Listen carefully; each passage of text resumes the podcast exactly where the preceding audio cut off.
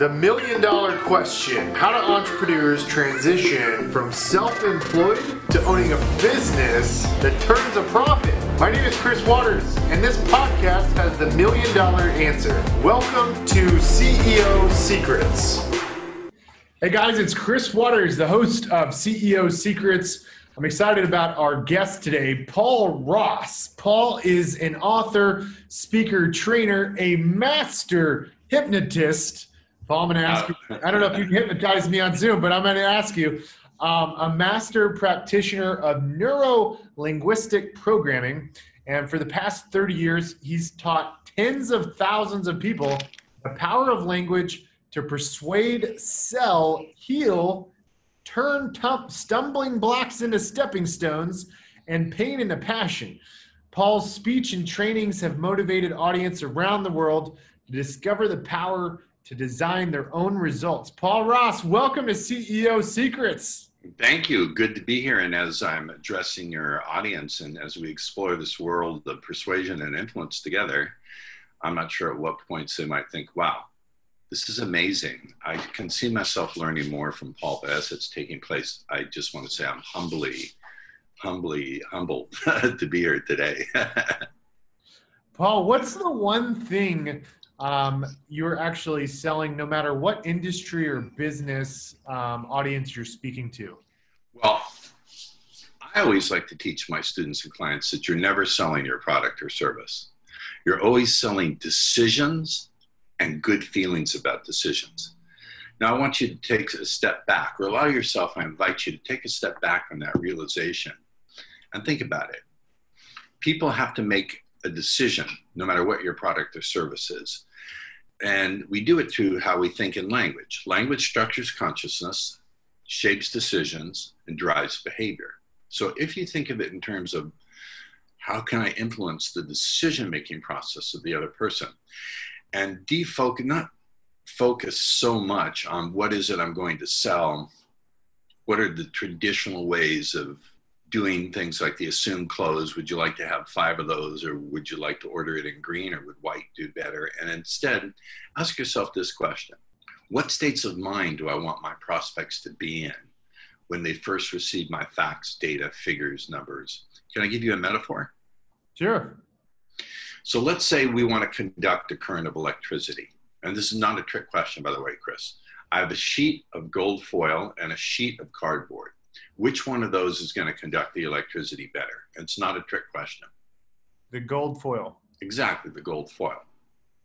So consider the states of consciousness that your prospects are in, like fascination, focus, a desire to be led like you, deep trust, rapport, to be the conductive medium, and the actual words you're going to say, the facts, data, figures about your product or service are going to be like that electricity. If you don't have them in the right states of mind, they don't have that conductive medium, so to speak, your sales efforts are not going to be as successful. Or your any of your influence or persuasion efforts, whether it's to influence your team or certain team members or to pitch a product, understand that getting your audience in that state of trusting you being in rapport with you, even being childlike in their willingness to be led by you. That's the first thing you should consider. So let me interrupt you for a minute. So basically, as a salesperson, we're typically all taught about the importance of our own mindset. And what you're saying right now is the importance of getting the, the prospect or the consumer in front of you, getting them in the right mindset to be more likely to buy. They're both important, absolutely.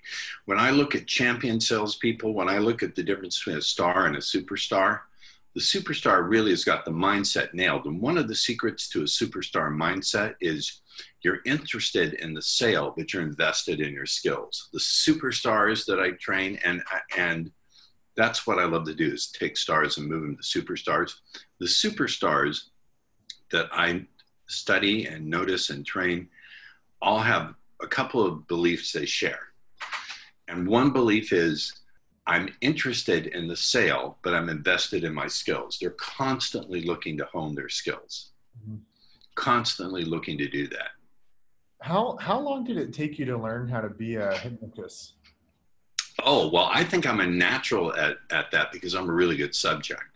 Although I think the word subject is not a good an accurate metaphor for what's actually going on in hypnosis. But to get good at it, it took me about five years, and now I've been doing it for over 30 years, and I'm I'm pretty good. It has many useful, handy dandy applications. But let's be clear by hypnosis, I don't mean putting someone to sleep or making them quack like a duck or suddenly think they're a famous rock star. That's stage hypnosis. By hypnosis, I simply mean assisting someone or leading them into a different state of consciousness where they can find solutions to problems because they have access to talents, capabilities, new beliefs that they didn't have prior to that. I Is this making sense? Yeah, yeah. I so I hired a hypnotist to help me learn how to get more comfortable doing public speaking. And really? I, yeah, and I and I feel like it did not help at all. I have a three minute cure for that. Okay, See, it's well, it's not that you're afraid of public speaking. I get that that's your current perception. It's that you're ashamed of your fear and you're trying to hide it. So if we subjectively assign 10 points of suffering to the fear and 10 points of suffering to the shame you have around it, and then 10 points of suffering around the physical tightening of the breath, those don't add up, they multiply. So it's 10 times 10, which is 100 times 10 is 1000. So that's a lot of suffering. So what I get my students to do is to remove the shame around the fear and to simply admit the fear in a way that gets the audience on your side. So I had one student who was really afraid. He was in front of an audience uh, that I was happening to present at a seminar. I called people up on stage. I could see he was shaking. I sent everyone to their seats. I said, "Here's what you're going to do." The first realization is you're not. It's not your fear that's holding you back. It's your shame about it. So you're going to admit your shame. And what you're going to say is, everyone, I want you to know I'm totally, excuse me, admit your fear. I'm totally afraid of being up here. It feels like I'm going to throw up. However, that's only going to last for like a minute. Probably won't go longer than a minute, 10 seconds, maybe a minute 15. Let's have a fun game. Let's everyone look at your watches and see if you can get the exact time that my fear goes away. Now, the first time he said this, he was shaking and ready to I think he was ready to hurl. But then he looked out at the audience and noticed they're not judging him. They're all doing what he told them to do. And he looked at me really confused. He looked back at the audience and looked back at me. And I said, Now do it again. And this time, a lot of the fear had slipped away. And they were more eager to look at their watches. And by the third time, he was standing differently, breathing differently. I didn't tell him to shift those things. That's a change from the outside in. I simply shattered his belief that the audience was judging him, and I turned him into someone who was telling the audience what to do. Does that make sense? Yeah. In hypnosis, we call it a pattern interrupt. When you take someone's pattern, because people think, act, believe, react in predictable patterns, and you shatter it, you shatter their meaning pattern, their behavioral pattern, whatever. When you shatter it, with a counterexample or something that is totally contrary to the beliefs, then they become extremely suggestible and a new paradigm, a new way of thinking, a new direction can open up for you. What about for folks that are like, you know, very ADD? Like, for example, like I'll give you my case. So, like, I'm super ADD. So, like, when I have to do a presentation, I get distracted incredibly easy by the audience. And so it throws me off and I just go completely dark. Wow so you really go dark. There's a shadow that descends around you, and and might as well, it might as well be. okay, so now we see that it's a metaphor. It, uh, I don't want to do personal change work with you at the moment, Chris. Uh, but what I would do were we to work together, and I have a long waiting list for that. But were we to work together, I would teach you to just return to your breathing and the feeling of your feet on the ground because it grounds all that internal dialogue and puts it back into the body. Sometimes the biggest shifts we have, particularly if we're in our heads, can't be a shift in our head. It has to be a physiological shift. That's the intervention I would make with you. I would make a physiological intervention. Hey, I have a question for you. Behind you is a um, newspaper that's got a, um, it's framed, and it looks like it's a, a movie star. Who, who is that? What is that about? Tom Cruise. Tom Cruise. That's what I thought. And here's my cat just scratching your, the back of the chair. The one that was cat, What's your cat's name? Pernilla. Pernilla? Yeah, Pernilla was the one that was puking in the background. And then, yeah. Uh, and then you're in the newspaper clipping. What's the significance of that? Well, in an earlier, that's actually an article that was written in Dutch. It's from the Netherlands. In an earlier career, in an earlier incarnation, I coached guys how to meet women. Fundamentally, I was a pickup coach, and Tom Cruise did the movie Magnolia that was loosely based on me, a very wildly exaggerated version of my character. And that, and so something I didn't talk about in your intro is how you, for 30 years, were a professional I guess, lack of better words, pickup artist? I don't like that word, pickup artist. I was someone who showed men how to open their potential to communicate with women in a way that was intriguing, that is intriguing, and uh, imaginative and emotionally based. Rather, a lot of the guys I work have worked with. You see, this one wants attention right now. So if I lock her out of the room, she'll howl. A lot of the guys I worked with were IT people. It, do you mm-hmm. understand what I mean? Yeah, sure. IT people, software programmers, engineers, and they thought in a very linear, linear way. the process of connecting to another human being is not linear. It's a nonlinear process. So basically what I did is teach them to, to think and communicate in nonlinear ways and to communicate in a way that was emotionally based rather than on facts, figures, and data.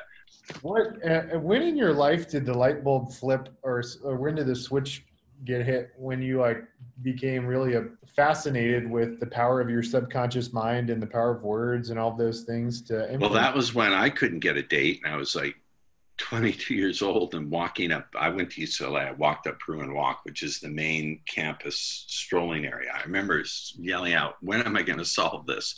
I heard a little voice of intuition in my head saying when you solve this for yourself you'll solve it for everyone. And subsequently, like five or six later, I, later, I stumbled onto neurolinguistic programming, and I figured, hmm, maybe I could use NLP to overcome my fear of rejection, and to learn to communicate in ways that are a lot more imaginative and a lot more appealing and even compelling. And I, then I thought, hey, I don't want to work as a litigation paralegal. I can create a career. And I actually created, and I know this is a question we may get to, I'm not sure. Um, but it's actually something I'm very proud of. I started an entire cottage industry that now is boomed worldwide into something that eh, on every continent.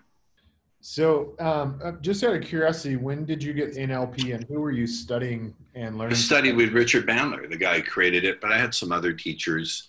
But Richard was the primary one. Richard is the co-creator of NLP, the co-founder of NLP, along with John Grinder, and then there are actually a couple other people who are not widely credited for creating the discipline. I remember the moment I did it. I was, I had had some introductions early on to NLP. I thought it was nonsense. For for the audience that is listening to this on iTunes and maybe through Spotify, Paul has got his cat um, crawling all over his computer and desk right now, and his yeah. and, and his shoulder. Yeah, yeah. Well, she's not feeling well, so Daddy has to comfort her so the so NLP, you were talking about the founders. You learned from some of the uh, founding members of the folks yeah. that started yeah. the NLP movement. Yeah, yeah, that's fundamentally my answer. I learned from them, and my mind blossomed open. I immediately got what NLP was about, and it's not about the techniques; it's about the way of thinking about human thinking. I don't too much want to go into a technical discussion about NLP. We can do it if you want to, but I, I don't want to lose the plot here. Um, so, as coach for salespeople, for example, where is it you know you find yourself spending the most amount of time helping them kind of go from being a star to a superstar? Is it teaching them NLP? Is it you know hypnotize? It's, it's teaching them how to think of sales in a different way. Look, if you have a sales process that's already working for you, keep doing it. I'm not saying that what I do is intended to replace it, but it will turbocharge it. I think you'll easily see a 15 to 30% increase in your sales within the first three months to six months. So that's 90 to 120 days. And I work with those people. I'll do it either one on one coaching or I'll coach a group of people. I apologize for the audience listening to this because I'm selfishly curious from my own perspective. That's fine. fascinated with NLP and like um, well, we can get into it deeply. We can get into NLP very deeply if you want. I had a failed attempt with the hypnotist, but I'm not still. I'm still open to the idea. Um, what if, if like, say, for example, I wanted to hire you to be, uh, you know, a coach to help me right. um, be a better salesperson, communicator, etc. Like, yeah. Well, folks? Well, you probably couldn't because I'm, first of all, I'm the most expensive coach you'll ever be glad you hired.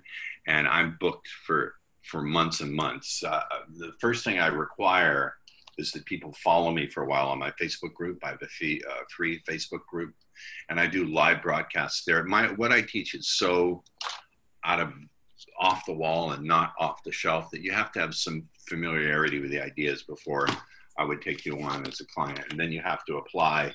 And just because, look, I, I will smoke people out. If I'm the fifth or sixth or even the third person you've hired and you're just looking to have someone hold your hand, that's not me. So you go through an application process and, and I have to see how you're already doing. I mean, no offense to people who are doing okay. They can easily find themselves buying one of my courses, but I want to work with people who are already pretty successful and are looking to add another six figures to their revenue in the next 60 to 90 days. So if somebody was to get approved, how much would they expect it would cost? It's custom designed according to what they want, what their needs are, what their team members are. Look, if you want to set up uh, a call and talk to me about it, you go to Speaker Paul Ross forward slash discovery it's Speaker Paul Ross forward slash discovery. And if you're interested in having me train you, Chris, we can talk about it. You can book a call with me and, or go there. We can talk, uh, we can talk about it. Cool. Just to, you know, I'm going to take you up on the offer to dive a little bit deeper. Sure. Uh, when you think about like training salespeople, for example, like I, you know, I've got a lot of salespeople underneath my real estate company. Um, Love realtors. I have to tell you why in a minute. I'll tell you why in a minute, but go ahead. So when you, you know, think about a prospect, what must you focus on and take into consideration um, as a salesperson to skyrocket your sales? What's the first thing? Okay, first and foremost, you have to get in the right mindset, and you have to. Let me say a couple things. You have to re- avoid seeking too much rapport. Rapport can be a bad thing because if you're too much in rapport, with your clients, you could lose leadership. Leadership and responsiveness is more important than rapport. Rapport is important, but it's part of the overall frame of getting the prospect to be responsive to you.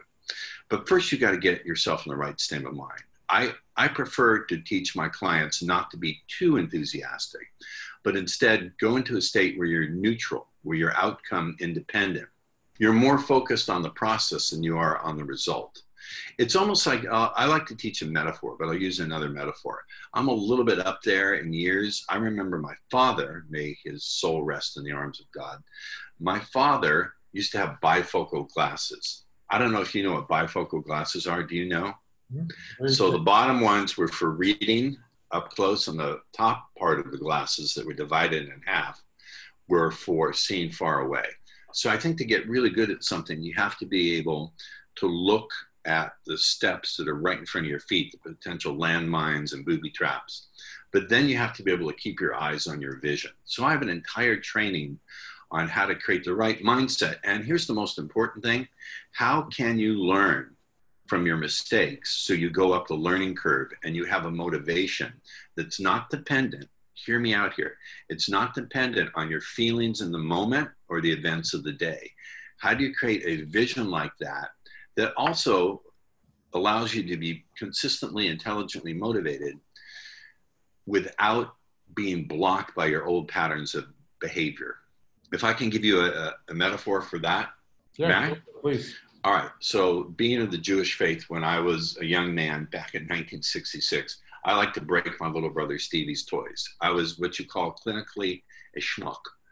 And in 1966, I'll remember it for the rest of my life my sister Anita bought my little brother a toy robot. Back then, toy robots could do three things.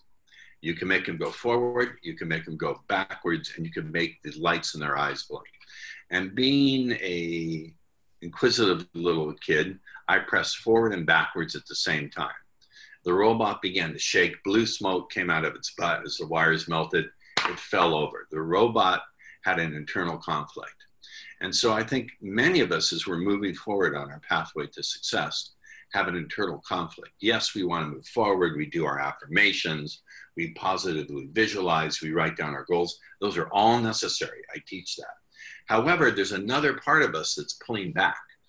And I think a lot of it has to do with the bad learning strategy. This is what I learned when I was teaching these guys who were so stuck and so depressed and hadn't had a date in 10 years. Sometimes they were 30, 40, 50 years old and never had dates. Hmm. That they were constantly dwelling on their mistakes. For example, you may ask yourself a question why did I blow that presentation? Why can't I succeed with the big money clients? And what does your mind do? It focuses on your errors over and over and over again.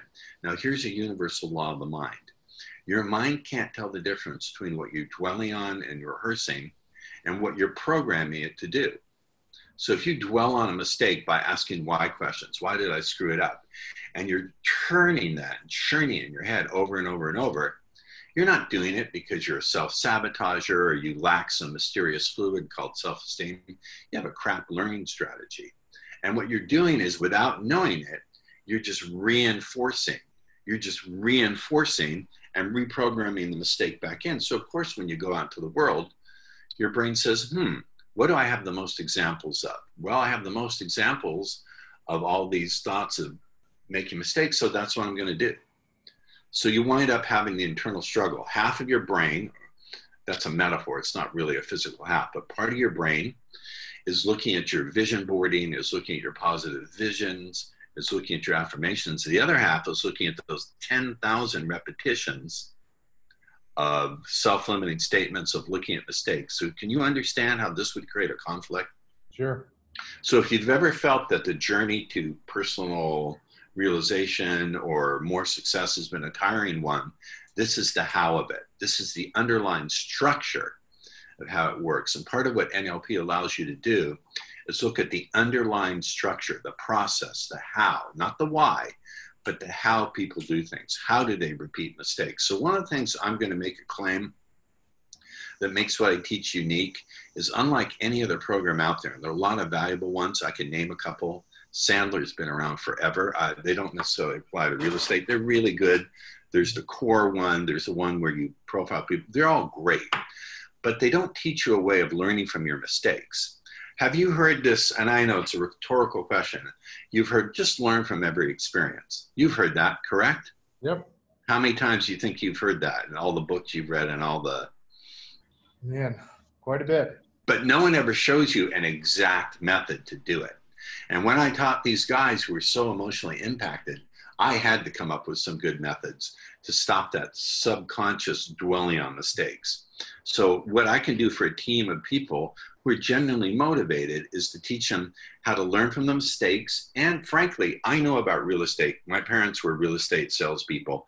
They used to talk about the dinglings, the deals that would fall through all the time and that old saying, sellers are yellers and buyers are liars. That's right, and that sort of thing. Yep.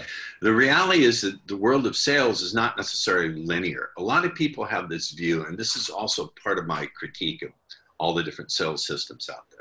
They view it as a linear process. You put in your 50 cents of prospecting, it's a vending machine, the vending machine model. You put in your 50 cents of prospecting, your 50 cents of qualifying your leads, your 50 cents of getting rapport, your 50 cents of your marketing presentation, your 50%, 50 cents of closing, et cetera, et cetera. Out, you push the button, out comes the candy bar, the sale, and your commission. Whereas we know the world of selling can be chaotic. There's always going to be factors outside your control. Human behavior, especially around buying and making those big decisions, is very ambivalent and ambiguous. It can be hard to figure out what went wrong. It just is. It's not a linear process. So, teaching people to deal with the chaos of sales and to not take it personally, but to keep going, and at the same time, to notice what they did incorrectly. If all you do is have a positive attitude, yes, I'm going to move on to the next one, they don't matter. You may be missing a lesson that's embedded in there. And so I think a lot of so called negative thinking is just the brain's attempt, a very bad attempt, to learn from the lesson. But no one teaches us how to learn from our lessons. We're taught math, spelling, reading, science, history, but no one teaches us the skills of emotional modulation, emotional regulation, how to learn from our mistakes in areas that are either very emotionally charged or that are tied to our survival earning our living is tied to our survival. No one teaches that. No system out there but mine teaches it. But it's 30 to 40% of being successful. Getting up that learning curve, particularly if you want to move from average to great and from great to superstar, you have to go up a learning curve. And your learning curve will be a lot quicker and a lot easier if you're not fighting yourself. And the other rule I'll give you as a hypnotist, this is something I've seen in 30 years. In any struggle between the conscious and the unconscious mind, the unconscious mind will always win. And so, what makes these tech, these patterns of gluing your mistakes back to you so insidious and so powerful is they do take place on the unconscious level. You're not consciously aware that you're doing it, or very, very mildly or vaguely aware that you're doing it. So something I'm taking away from you is you talked about the one component of the brain where you're replaying all the errors and mistakes, and so yes, that kind of speaks to the power of you know visualizing success and replaying in your head. I believe in that. Making up a movie in your mind of actually winning. I uh, believe in that. However, uh, I believe in that, and not but listen to my languaging, and not but, because I do teach that. Even with that, there's a way to do it where it's much more powerful and much more likely to work. It has, it's an NLP technique, but I've modified it. But even with that, if you have, the mind works on familiarity, repetition, and momentum. So if you have 10,000 images and, and examples of how you screwed up, and then you do 150 affirmations, which one is going to have more momentum, have more mass to it? More what I call cognitive momentum and emotional inertia. Well, the one you felt the most. The one you've had the most repetitions. So I'm saying, yes, you must do. It is necessary to do those things if you really want to win, to do your positive visualizations and that sort of thing. I'm not saying don't do it. I'm saying you got to do it. I'm simply saying if you want to make them more powerful, you've got to find a way to stop reprogramming the old stuff in. And the only way you can do that is have a really great learning strategy. Have you read a book by chance called The Ant and the Elephant? No. What, who is it written by? I may have read other books by the author. It's a great title. Um, yeah, it's well, it compares your uh, subcut, your subconscious mind to being an elephant, and your conscious mind to being an ant. And it's a story about an ant riding an elephant through the desert trying to find the oasis. And the ant, through the whole thing, is struggling because it keeps going in circles and it can't find the oasis. And this owl, an owl, uh, comes into its um, peripheral and tells them that you need to constantly be reminding yourself to have faith that you will eventually find the oasis and so he, you know, says, okay, great, Mr. Owl, and like, you know, still keeps struggling. And then the owl comes back and gives him another lesson and says, I want you to uh, think about every time you see a gold dot, a gold dot in this desert, I want you to think about that um, piece of advice I gave you to just have faith and optimism that you will eventually find the oasis when you have those moments of frustration and feeling of like this is impossible.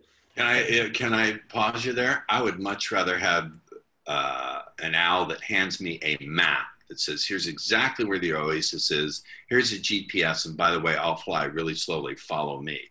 But go ahead with your go ahead with your story.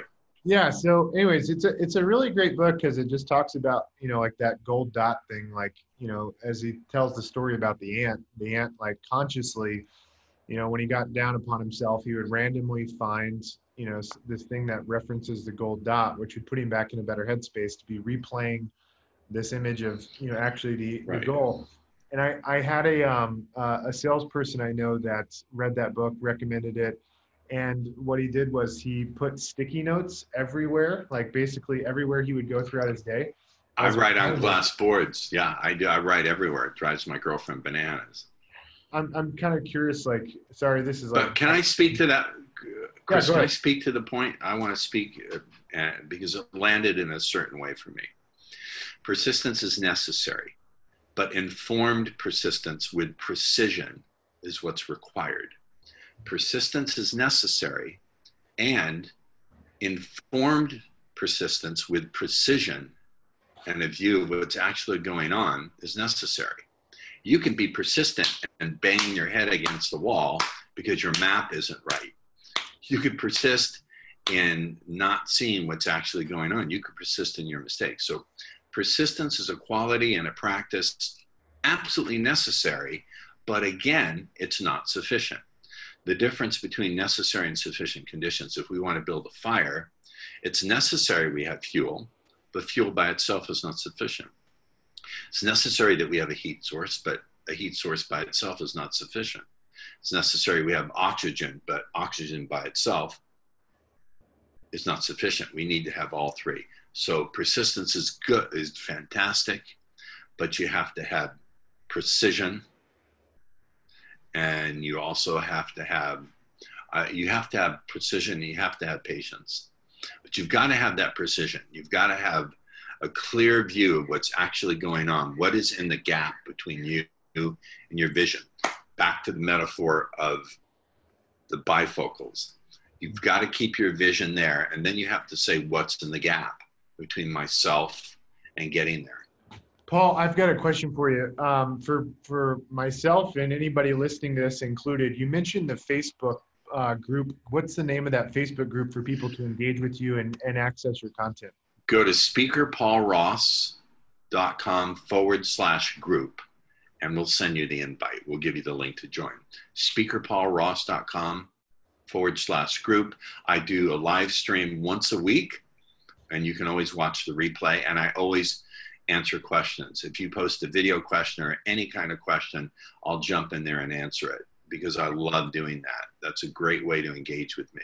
And you also published a book called The Subtle Words That Sell. How Here it is How to Get Your Prospects to Convince Themselves to Buy and Add Top Dollars Your Bottom Line. If you want to get that, you can grab it on Amazon or here we go and go to subtlewordsthatsell.com. We'll show you how to get it on Amazon, but it'll redirect you back to my site and you'll get two free video courses. One is on destroying objections and the other is on building a winning mindset. I'll give you, by the way, I'm going to give away a goodie here on destroying objections, if I may. Please. My parents used to hear this one all the time, and they were not good salespeople. They'd say, the prospect would say, when they did a lot of hunting for listing, they called it caravanning, and then they would caravan. I don't know if you guys still do caravanning anymore. Not no, it's it's a long dead thing but this is back in the 60s, do you understand? And they thought they had someone who would sign them up, and then they'd say, Your commission seems a little high. Would, would you consider coming down a bit? And my parents, who wanted to be liked more than they wanted to sell, would do it. And so I have a great counter example to that. I don't think it ever happens anymore because there's standard commissions, but it's a great counter example. The counter example is well, Mr. Prospect, what you haven't yet realized is with the right agent, you're not paying a commission, you're investing in skills. Maybe you get lucky with the bargain basement agent, but do you really want to gamble with the most important asset of your life, your home? Do you like it? That's good. It's really it's good. Really good. It's really good. So uh, I I have a fond, soft spot in my heart for realtors and real estate agents because my parents w- were in that profession. They struggled so much. Paul, thank you so much for being on CEO Secrets. Um, I'm I'm fascinated by just your background and everything you've been involved yeah. uh, involved in, and um, I look forward to um, reading your book and um, engaging in your uh, Facebook group, and um, you know finding out maybe here in the near future what it would look like to work with you. Yeah, if you want to do that, just go to speakerpaulross.com forward slash discovery, and we can set up a call. Cool. Okay. I appreciate you again, Paul. Thanks for being on CEO Secrets. Guys, if this is your first time tuning into CEO Secrets, our whole goal here is to help people become leaders and influencers in their community and in their business. And um, I hope the insight from Paul about the power of your conscious and subconscious mind, how those things intertwine into our ability to influence people, was impactful in, in your world. And uh, tune into um, our next episode of CEO Secrets and be sure to hit that subscribe button. All right, bye, guys. Bye, everybody. Bye now. Want more CEO secrets? If so, You can get a free copy of my book, The Million Dollar Real Estate Team, at www.themilliondollarrealestateteam.com for free. Inside this book, you'll find my top secrets that we've used to net $1 million in just three years.